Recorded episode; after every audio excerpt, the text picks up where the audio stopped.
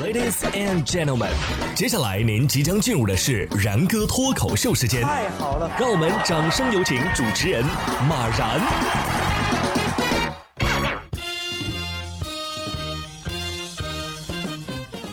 然哥说新闻，新闻脱口秀，各位听众大家好，我是然哥。虽然嘴上说着躺平啊、摆烂啊，但是实际上啊，还是得默默的努力。没办法，这年头啊，猪都知道要努力了。呃，没没别的意思啊。说广西的贵港洪水围困养殖场，就有消防员爆出了二百一十头小猪。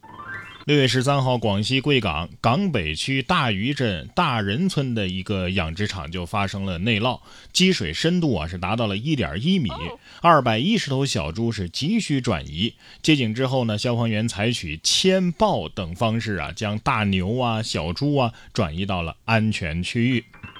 这么辛苦，不得奖励一只啊？看到没有，猪都在努力的学习新技能。你看。画面里边第三只猪就会游泳了，可以说这些消防员叔叔们改变了猪生啊。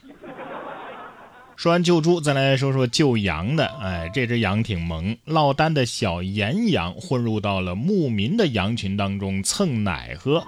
前不久啊，内蒙古自治区阿拉善盟阿拉善右旗牧民纳仁达莱家的羊群当中出现了一只落单的国家二级保护动物岩羊。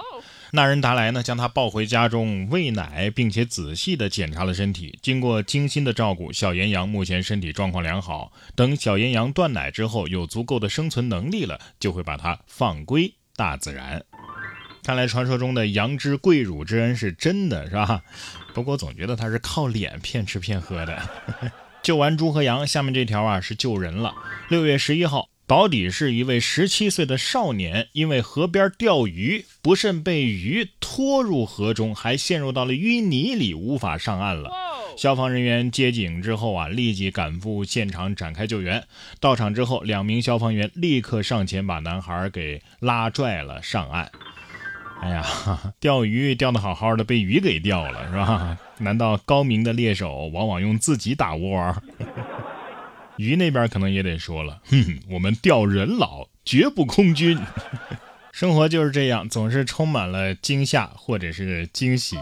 钓鱼这件事儿啊，我觉得可能也是愿者上钩。你看这位带着孩子在鱼塘里划船玩的好好的，哎，这在重庆啊，六月十八号的事儿。划着划着呢，一条十八斤的大鱼打着水漂就跳上了船，小女孩被吓得哇哇大哭，大人呢则是一边笑着一边安抚孩子。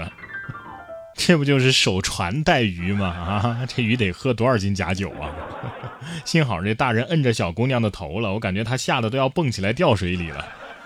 甭管生活给我们带来的是惊喜和惊吓，我们个人的生活态度其实很重要啊！你看这位男子心态就很好嘛，啊，暴雨家里都被淹了，男子还淡定地坐在船里看电视。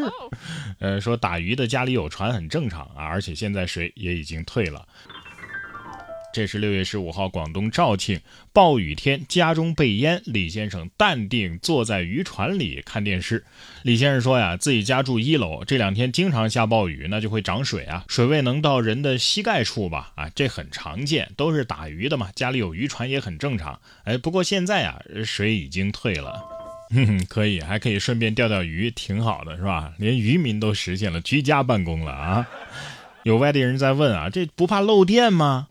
广东人得说了，注意看啊，我们家插座的高度是装多高，所以看来不是第一次进水了啊，装修走线都考虑到水位了的。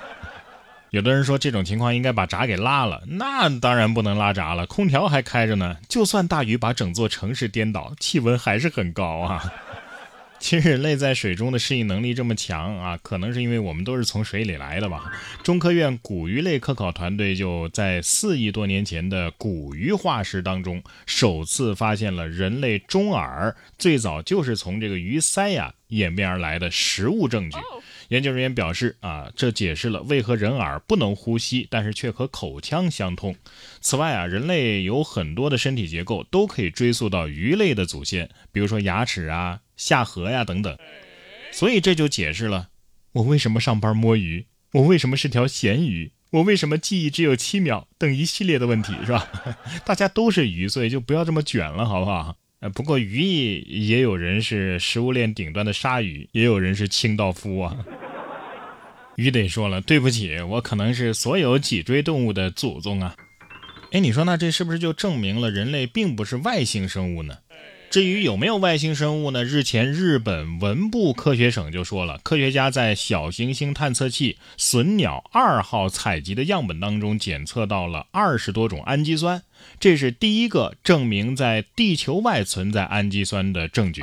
二零二零年的十二月，隼鸟二号的回收舱从小行星龙宫返回地球，并且带回了大约五点四克的行星表面样本。而这次采集的样本来自不受阳光和宇宙射线侵蚀的小行星地下物质，对其分析呢，也是在没有将其暴露于地球空气中的情况之下进行的。这意味着呀，研究人员首次证实了外层空间当中也存在生命的组成部分。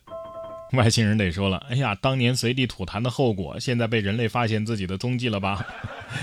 不过我觉得咱们格局还是应该放开啊！外星生物不一定就是碳基的嘛，也许是硅基的呀。不知道多年以后啊，我们的孙辈儿们会不会劝我们跟他们去外星生活？到那时候我肯定会说：“哎呀，我还是在地球吧，到外星啊不熟悉，没人唠嗑。”最近啊，关于外星文明的新闻有点多，但是北京师范大学天文系的张同杰教授啊，最近出来辟谣了，说这个中国天眼发现地外文明可疑信号的这个新闻啊，就是有误的，由此造成的舆情啊也很严重啊，所以希望大家呀不要转发这条新闻。在这里，我还是想把重要的事情说三遍：不要回答，不要回答，不要回答。所以各位，没有外星人啊，没有外星人，宇宙的尽头，还是好好上班。